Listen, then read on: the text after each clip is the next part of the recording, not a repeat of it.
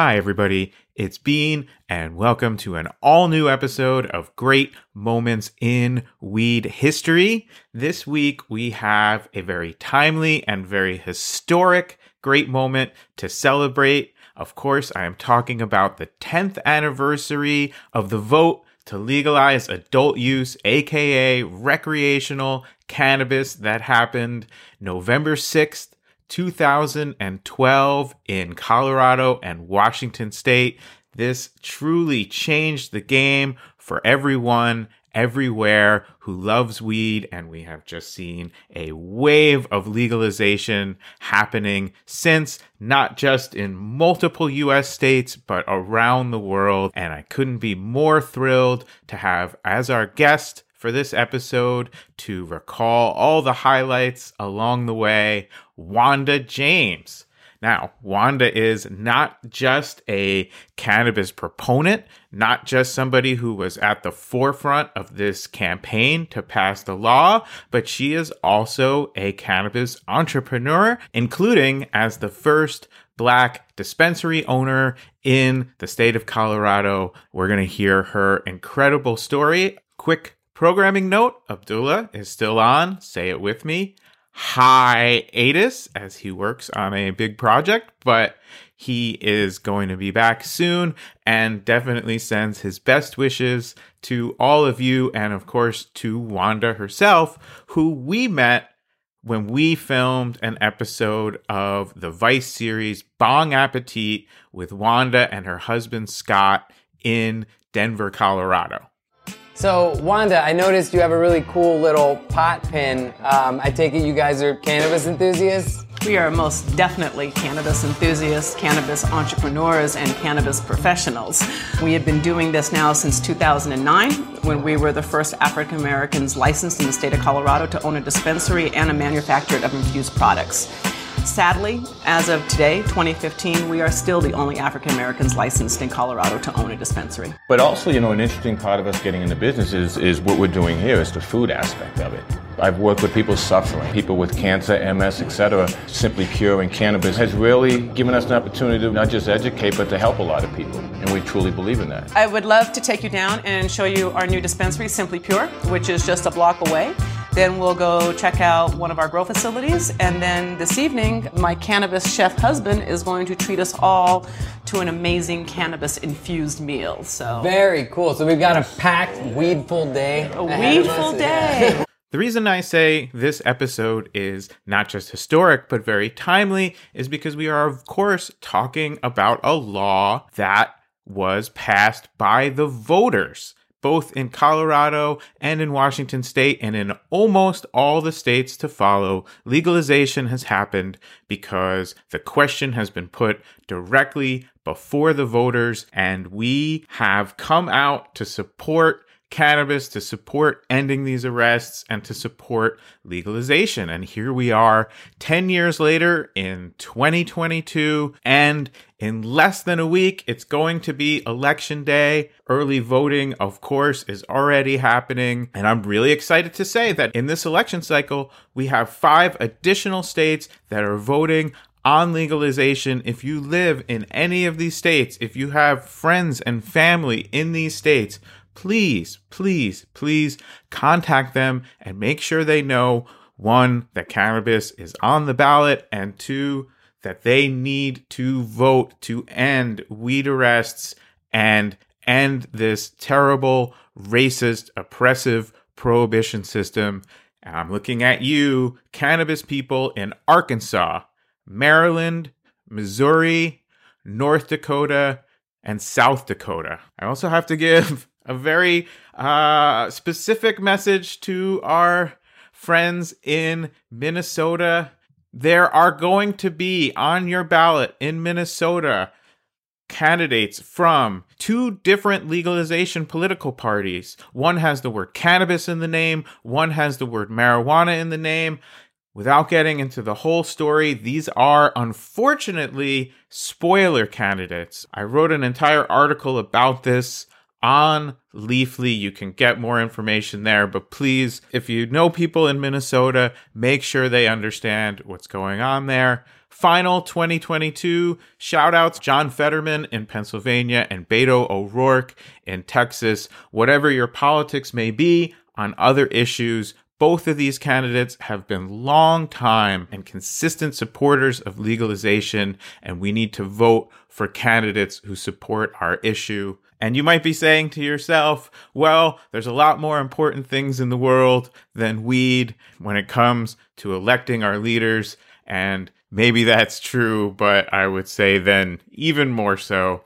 Um, if you don't want this to be the last election we ever have in the United States, please participate in it, add your vote, and do what's right. And if your feeling is, oh, voting doesn't ever change anything, it doesn't matter, I just hope this episode about grassroots activists putting measures on the ballot people coming out to vote for them and that creating legalization will change your mind. You know, there's a saying in politics, if you're not at the table, then you're on the table. I guess the weed equivalent would be uh, if you're not rolling up, you're getting rolled up. So please smoke the vote with us this year. Support legalization, support candidates that support legalization, and just generally, uh, let's not have a bunch of fascists running the country if we can easily avoid it. Now, before we get on to this incredible decade in the making story. As always, we want to say a huge, huge thank you to our supporters on Patreon. You are keeping the thousand watt grow lights on here at GMIWH headquarters. You are inspiring us to continue with this podcast. And if you would like to join us and put five on it, or even as little as a dollar, you can go to Great Moments in That's where you will get the video version of this podcast. You see me waving at you right now at a slightly higher level of support. You can get a signed copy of my book, How to Smoke Pot properly sent to you in the mail. And every other week, when we are laying fallow on this podcast feed, you will get a fresh new podcast through Patreon. So we are still a Weedly podcast every Weedness Day. But if you want to get them all, you've got to join us at Great Moments in Weed History com. Want to say thank you to all the Patreon supporters, specifically who have been uh, sending me encouragement about the secret sessions that we've been doing. I've been reading some work in progress excerpts from a new book that I'm working on, getting feedback from our community, answering questions of listeners, and really enjoying sort of that intimate connection. And then every other weed, we're right back here on the podcast feed doing our big, great moments in weed history stories like two weeks ago when we had race car driver and weed smuggler extraordinaire Randy Lanier, and this week when we are going to talk to Wanda James. A little background on Wanda. She grew up a Navy brat. She then served herself as a naval officer, and she now advocates for veterans with PTSD to have access to cannabis. Wanda is married to a former Marine named Scott, also a friend of the podcast, with whom she has owned and operated five award winning restaurants. We actually got to visit one of those in the Bong Appetit video that Abdullah and I filmed with them. Incredible food, great vibe, and walking distance from their dispensary. So that is what they call synergy. After managing two congressional campaigns, including for Jared Polis, who is now the uh, governor of the state of Colorado, Wanda actually worked on uh, former President Barack Obama's National Finance Committee all of this leading up to 2009 when Wanda and Scott opened their first dispensary, which was then called the Apothecary of Colorado. And that made them the first black licensees in the United States to own a dispensary, to own a grow operation, and also an edibles company. As we'll hear in this interview, Wanda also played a very integral role in the campaign to pass Amendment 64, which was Colorado's groundbreaking adult use, aka recreational cannabis law. This is a great moment in weed history that we've all lived through. Some of you may have been a little too young to appreciate it at the time. So this 10th anniversary is an incredibly important time to stop, reflect. Wanda and I talk about all of the benefits of legalization and, of course, some of the disappointments in how the legal industry has been rolled out. But more than all that, it was a great chance for Wanda and I to celebrate how much progress this community that she and I and Abdullah all love have made. And of course, a couple of years after this historic vote, the three of us were all there in Colorado for the first day of legal cannabis sales. This is a great moment that deserves to be celebrated in high style. There's your pun for this weed. And to do that, I've got a nice little J ready to spark up. If you, dear listener, are as excited as we are about 10 years of legal weed, but you're not rolled up, no worries. People fought for almost a century for this.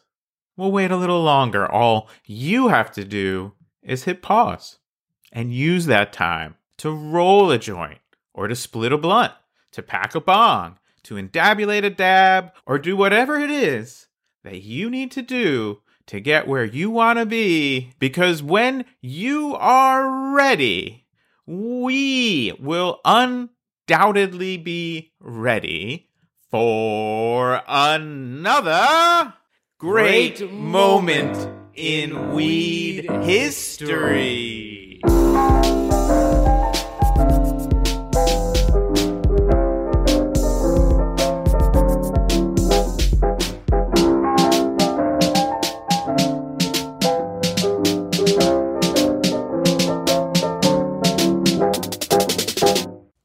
Wanda James, we are thrilled and honored to have you here with us.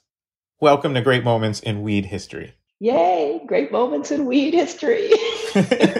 now, I know enough about your cannabis journey to know that you've experienced a multitude of great moments in weed history, some personal, some professional, and uh, of course, the big one we're going to talk about today being the 10th anniversary of Colorado and Washington voting to legalize adult use cannabis. But we like to start right at the beginning. Can you tell us when cannabis first came into your life? You can tell us the version you'd like to say into a microphone as well. No, you, know what? I, I'm not. I am. Here's the beautiful thing about cannabis, right? Is uh, there really aren't any embarrassing stories until we get to the edibles portion. know, that first year of edibles was was maybe the only time where it got you know anything embarrassing, and then that was usually you know I, I couldn't move for twelve hours or something like that. Right? It's not the same as alcohol stories, right? And then when did you know cannabis was going to be an important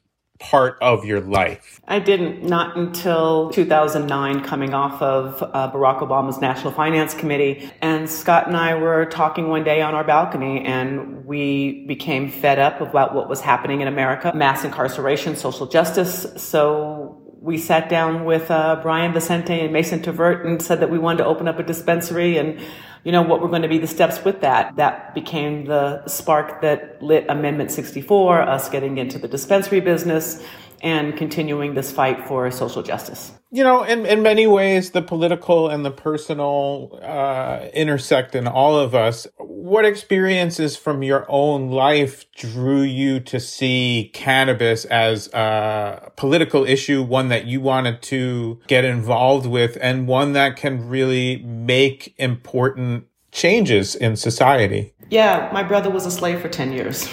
That's the most disgusting thing that can happen to a black person. And to have my brother be a slave in, in this system for 10 years was quite frankly more than I could fathom when I heard his story and what he went through and not seeing an attorney and all of the ways that America screwed him over. It was imperative to me and to Scott that we jumped in and put a black face on this, made a difference, and we haven't stopped talking about social justice, mass incarceration, and the bullshit that happens in, in the legal system now for, for years. And sadly, this has also led into, as we'll talk about more, is in the ridiculous over whiteness of this industry um, and the over white maleness in this industry and the pushing out of people of color whose backs this was built on. And can you can you talk just a little bit more about um, your brother's case and what happened, just to give uh, listeners that that sure. context? Sure. My younger brother was arrested when he, uh, uh, I believe he was actually arrested when he was 17, went to jail when he was 18 for four ounces of weed. Uh, he and four of his friends were going out one night, went and got the, you know, four ounce baggie, remember baggies? $40. So for about $160 worth of street weed, my brother lost 10 years of his life. He wasn't incarcerated for the full 10 years, but that began his his his circle into in and out of prison, in and out of prison, in and out of prison. Because once you take an 18 year old and slap him with a felony, and then I found out that my brother did do four years picking cotton in a Texas um, penitentiary, you know, for this crime of $160 worth of street weed. So I became disgusted, pissed off, beyond pissed off. I became ridiculously angry. And this was an opportunity to do something productive with that anger and maybe help spark an industry. But I have to say though, back in 2009, we were not thinking about sparking an industry.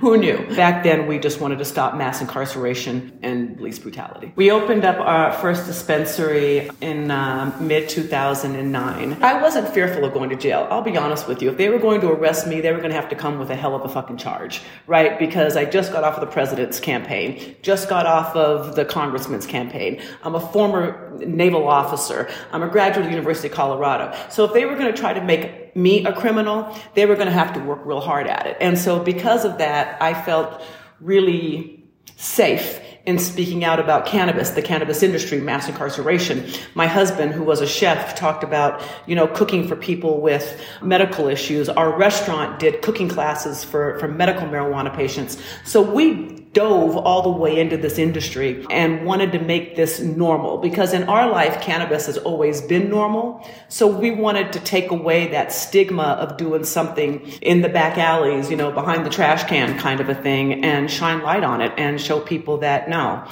great people get elevated. Doctors get elevated. Elected officials get elevated. Presidents get elevated. So that was a, a, big thing for us was normalizing this plan. And just to give people perspective, this was a time when several states in, in various different ways had approved medical cannabis laws, but we were also still seeing raids of those state legal medical cannabis businesses and dispensaries and grows by the federal government. So this was a very early era in in that process one where the threats that you're describing are very real. They're not theoretical. They're they're happening and you in your own words are saying you were willing to be a test case if if need be. What was the earliest point where you got involved in the campaign that ultimately led to adult use being approved by the voters of Colorado? That happened immediately. Brian Vicente, Mason Tvert, Christian Sederberg, at the time, Jared, Congressman Jared Polis, all uh, very tight close circle of friends. So uh, there was this very tight relationship of folks that understood politics and understood what we were trying to get done. And I'll be honest, we knew that it was going to pass in Colorado because cannabis, Colorado has always been cannabis friendly. It's um, been a place where rich white people come to smoke weed.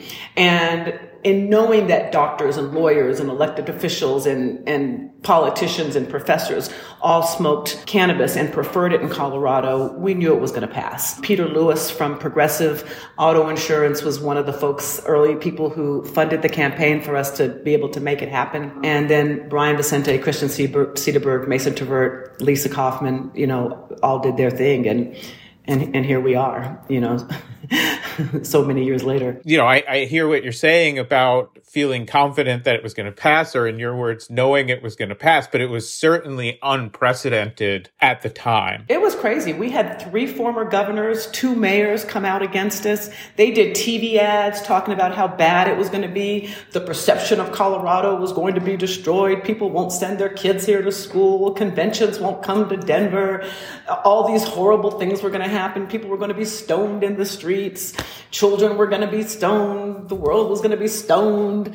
Sky was going to fall. It, yeah, it was going to be horrible. I mean, and there was a lot of ads about it. Um, a lot of politicians had called me and told me that I had destroyed my career. People weren't going to want to talk to me anymore. Yeah, it was it was crazy, and we actually got raided as well too. The Adams County Sheriff's Department raided our facility.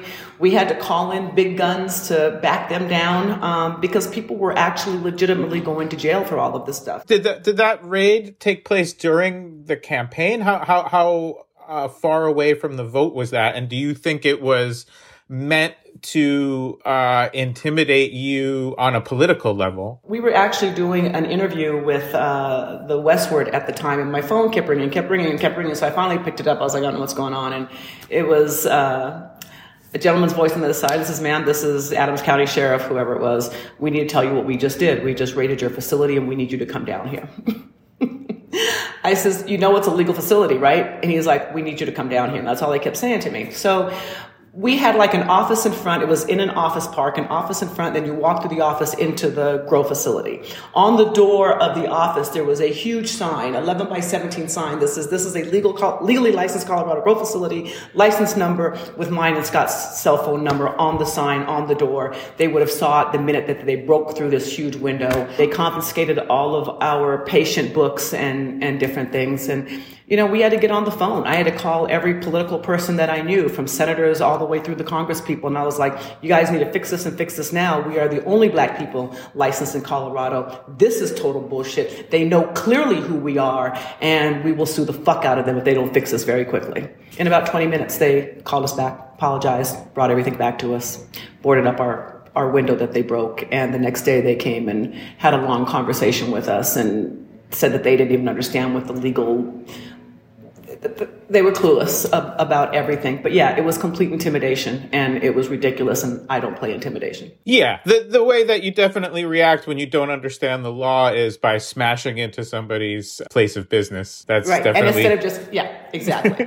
and, and, a quick Google search would have told you exactly what you were doing, you know, so.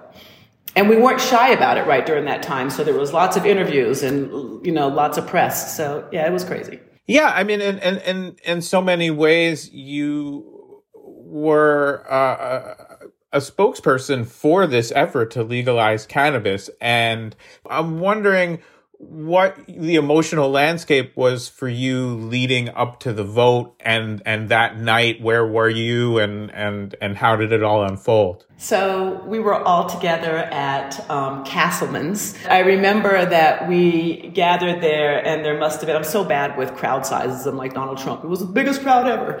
Um, this huge crowd of people. There was press from all over the world um, there. I mean, and people were sticking microphones in your mouth and we're from Luxembourg. What do you think about this? You know? Um, so there was so much press going on and I remember, I don't know if you've been a part of a, an election night, but they're, you know, showing different races throughout the night and they're putting up Joe Blow won as governor, whatever it is all of a sudden I heard this scream and I turned around and up on the big screen it was Amendment 64 passes and the whole place just went berserk. History in the making. Again, this amendment legalizing marijuana, making it legal for adults 21 and older to possess and use up to an ounce of marijuana, also allowing in 2014, January of 14 they just heard. They just heard. Numbers saying that Amendment 64 is a go. History in the making here, folks. Colorado, the first state to pass this, an amendment to the state constitution making marijuana legal here. And again, the question is okay, even if the state passes this, what happens at the federal level? Campaign directors here telling me that they don't think the federal government's going to stop them, but we're going to have to wait and see. Non-stop party. Now, the one thing I was told. Everybody just started grabbing everybody and, and crying and, and hugging. And I was there with all of the people that we had been fighting with, the, the patients that, were there, and um, the original hippies that had pulled this together in Colorado, the attorneys that had worked so hard on it, the people that were involved in medical marijuana. It was really um, man, it was a thing. You know, it was uh, it was fabulous. But you know, uh, but but looking but looking back on that now, the thing that amazes me the most is that I'm still surprised that we have not federally legalized yet 10 years into this. And granted, all these states have passed. We've done so many great things. But the fact that the politicians on the federal level have shown such cowardice to move this forward is concerning to me where we are today. Absolutely. Well, I do want to be the one to say that that was certainly a great moment in weed history. And I, I just want to make the point as you, you referred to the foreign press being there that night. This event had reverberations far beyond Colorado and Washington state, which also uh, voters passed a version of legalization the same night. This not only began the the momentum for legalization we see in the United States, but really changed the conversation around cannabis all over the world. That conversation continues today. Of course, we have a lot of progress to make, not just in places that still need to legalize, but in places that have legalized. And just real quick on that on that night too. So cannabis got more votes than Barack Obama and Governor Hickenlooper. So and we use that politically every time a politician has something to say. It's like cannabis got more got three times more votes than you did. So yeah, that for anybody not steeped in, in politics, that is the equivalent of scoreboard. Uh, yeah. And and really, you know, to your to your point, should have been the key data point that at least for the Democrats made them see yes. the power in this issue politically and to to to still 100%. be where we are 10 years later is uh, I, I think in both of our opinions political malpractice uh, with with really really serious consequences for people's day to day lives. Um, I think the other thing w- that gets lost sometimes in looking back on this period, just as when you entered the medical cannabis industry and, and movement, there were still raids taking place by the federal government. And even at the local level, you were fucked with in the way that they fucked with you. Prior to this vote, uh, then President Obama had not really taken a position on whether or not his administration was going to allow this law to be implemented. So, what do you remember of sort of that uh, time period, and then ultimately Obama? Uh, you know, coming out to address this issue. You know, it's so funny, and it depends on where you are, you know, in your Obama-ness as to whether he did enough, didn't do enough, or, or could have done a lot more. And obviously, we were all hopeful that he was going to do a lot more. I think he felt like he started the spark which he did with the Ogden memo, which allowed for states to, to, to, do their thing. And I think that he felt like that was his responsibility, right? I sparked it. Y'all run with it, make it happen, move it forward. I don't think on his watch he wanted to be the black guy that legalized cannabis.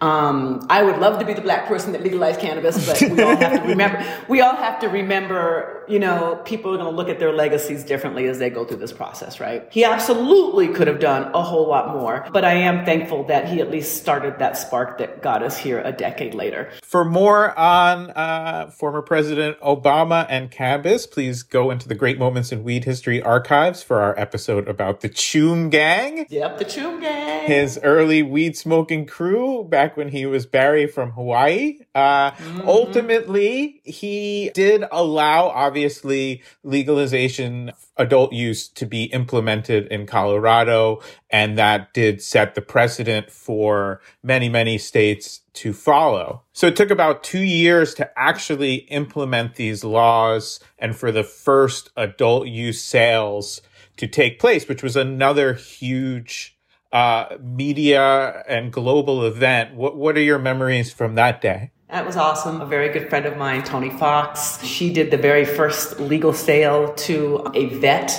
uh, who was a medical marijuana patient. So they made the first legal exchange, and once again another huge media moment, right? And I remember because every once again we were all there, and so there was like all of this press people, and they were all like on ladders and stuff trying to get the picture down of them like actually exchanging money and getting the receipt, you know, and doing that kind of a thing. It's funny because I guess I have like you know these really warm, beautiful memories of that time. You know what I mean? It was we really did something. You know, I mean, we just sold a Schedule One federally illegal drug that was Nixon's hench plant for, you know, hippies and black people, right? And here we were having a woman owned business serving a United States veteran cannabis with cash and a receipt with press, world press everywhere. Man, that felt like something. You know, that felt like that felt like something. Absolutely, another great moment in weed history. Uh, and now let's let's you, you, let's. Need, you need like a you need like a big like you know great moments in weed history. oh, we got one. That's the it's in the post production. um, let's let's talk about what's been not so great uh, in terms of uh, not the theoretical legalization, but the way that it has been implemented and regulated, and, and how that affects you personally as a as a business owner and a cannabis consumer, and also the community. We had all these beautiful moments in weed history, and we all thought that this was going to be, you know, the changing of of where we were going to be with everything. And sadly, in weird ways, and I guess it's the pendulum and how it swings, right? Americans, big country. We like reignited the reefer madness BS that was kind of going on to the point to where Colorado and John Hickenlooper were absolutely no friends to the industry. Let me say something just real quick too. In, in the 10 year uh, anniversary dinner that we just had, John Hickenlooper and Mayor Hancock both turned around and looked at me and Brian and said that we were right and they were wrong. Um, it was a phenomenal moment of once again coming together and another great moment in weed history that those naysayers admitted publicly in front of people that they were wrong. Hickenlooper, of course, was the governor of Colorado at the time of the vote. He uh, told people to vote against it even though he himself uh, became prominent as a brew pub owner, so a producer and distributor of alcohol. Hmm. In one of the states that has one of the largest issues with drunkenness and death and uh, drunk driving accidents, but mm, sidebar. um, but 10 years later, they're on the right side of things, so yay to them. But they were no friends to this industry. So my brother early on was my grower through the medical marijuana years. I had to fire my brother when all the rules came into place because if you had a drug felon, you could not be in the industry. So you had to work your way through that. Um, regulators that were hired. It was the first time, and I've been an entrepreneur forever. My husband and I have owned restaurants for 25 years. This is the first time that we'd work with a group of quote unquote regulators that hated the people they were regulating. So they came in, you know, all military and everything else. And I mean, just ridiculous in the rules and the regulations that they were putting through. Still are, quite frankly, here in Colorado. Um, moving cannabis in Colorado is more difficult than moving nuclear waste through Colorado. Makes no sense. And then the federal government coming in with the 280 tax penalties, you know, which wipes out all of your profits from a business. And you have no write-offs, no depreciation, no banking, no loans, no lines of credits, none of that, right? So it has been a ridiculously difficult business to be in. And if we weren't so passionate about the plant and the good things that we do for society, it would make zero sense to remain in this industry. Yeah, we have a we have a saying on this podcast, you can't trust the same authorities that unjustly prohibited cannabis to justly regulate it. And I think there's uh, almost no greater example of that than the experience of of your brother and the continued punitive nature of the authorities to say the people most severely impacted by these laws that we're now supposedly admitting were unjust people who became felons because of cannabis are going to be specifically already facing obstacles created by this prohibition. Yeah severe ones are going to be specifically excluded. I mean, nothing could say more about the mindset of those implementing these laws. And when we look at all the hurdles that you described, including things like banking, the more hurdles, the harder it is for people with less capital to survive and compete. Those same hurdles that might be easily surmounted by somebody with a uh, eight digit market cap are going to be insurmountable to people who are what we might call mom and pops or small businesses or however you want to describe it. And going back to the time Colorado was implementing these laws, the feeling was very much for political expediency that I think is very understandable. How do we make sure this law passes? And some of that are these clear compromises with people. Compromises with the federal law enforcement people is, is what you're talking about just so you're, you're, that's who we had to compromise with to be able to move forward. Yeah. Yes. But i do think and i, I want to know your your thoughts that since then there has been a movement to recognize that it's not just if we can legalize cannabis, but how, and an, and an increased understanding of the need for uh, social justice aspects to these laws. The issue that we're running into now is we are trying to figure out social justice after we opened up the barn door and let all the horses out. So, Colorado, new governor, Governor Jared Polis, who was my congressman that we, we got through. And, and Jared is doing phenomenal things for the cannabis space here in Colorado. But once again, we are a mature market. So now after all of the dispensaries have been divided up, after 3,000 grow facilities are here and all the processing is happening and all the new candies are out in the market and everybody is test marketed Colorado, now we're saying, oh, maybe we should carve something out so that people of color have the chance to own a business. Well, there's nowhere to put a dispensary. 262 dispensaries in Denver, a thousand feet apart. There's no more spaces, except for that one space down behind the track that no one would ever find. So yeah, it's hugely difficult now to reinvent this industry after we've created these multi-million dollar barriers, maybe billion dollar barriers in some places. And these big companies aren't just buying a dispensary, they're buying 48 dispensaries in Colorado. How do you compete with that, right? And a lot of the rich white guys like to point to Simply Pure and say, well, look at you. You're doing it. You're successful. We're successful for one reason. We occupy a very unique space in this industry, being the first, being a little bit famous about it, and having done it for 13 years, right? So that's not something that is transferable to any other person right? Or any other company. So no, we can't look at simply pure success and say, well, if you can do it, other people can do it. It's a very different scenario. To share your experience with people in other states that might be in the process of legalizing or that might be looking forward to legalization, what would you recommend people do to make sure not just that these laws pass, but that they're implemented in more equitable ways? So, first and foremost, there's a couple things that need to have happen. One, we just need to legalize. We are twisting ourselves into knots to do everything that legalization would do.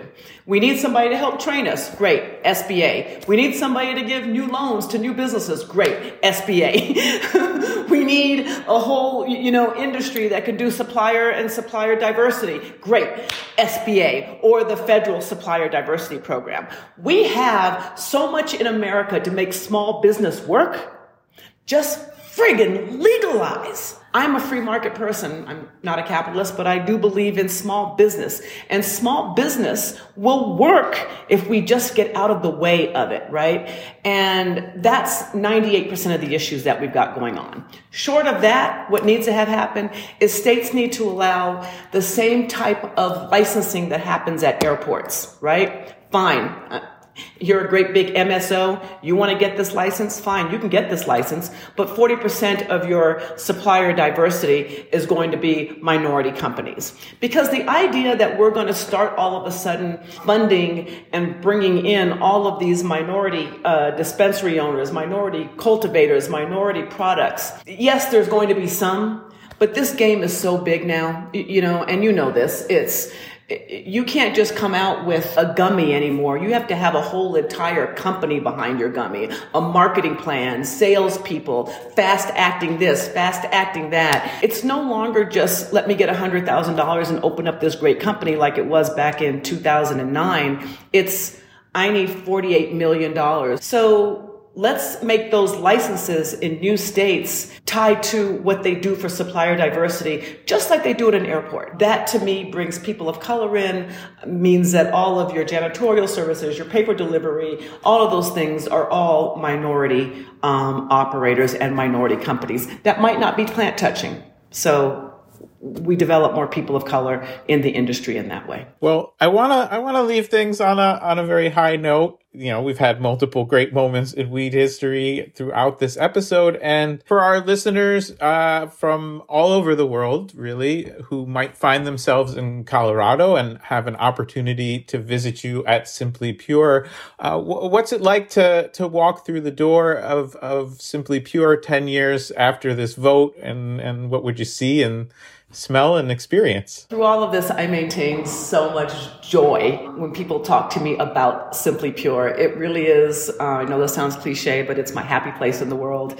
It's everybody's happy place. You know, I was there yesterday and a couple walked out and I was like, hey guys, thanks for coming in. They're like, you're the owner. And I was like, yeah. So we started talking outside. They were from Ohio. They're like, we had medical marijuana, but we've never been to a place like this. And it was so warm and it was wonderful and your staff was amazing. And, and that's, what we want to feel. And when you come in the door it's Simply Pure, you're going to feel like you're doing nothing wrong. There is, we don't have armed guards in there. There's not a great big green pot leaf on there. As a matter of fact, there's a, a beautiful plant structure with our logo, with all of the Colorado fauna that make up our logo.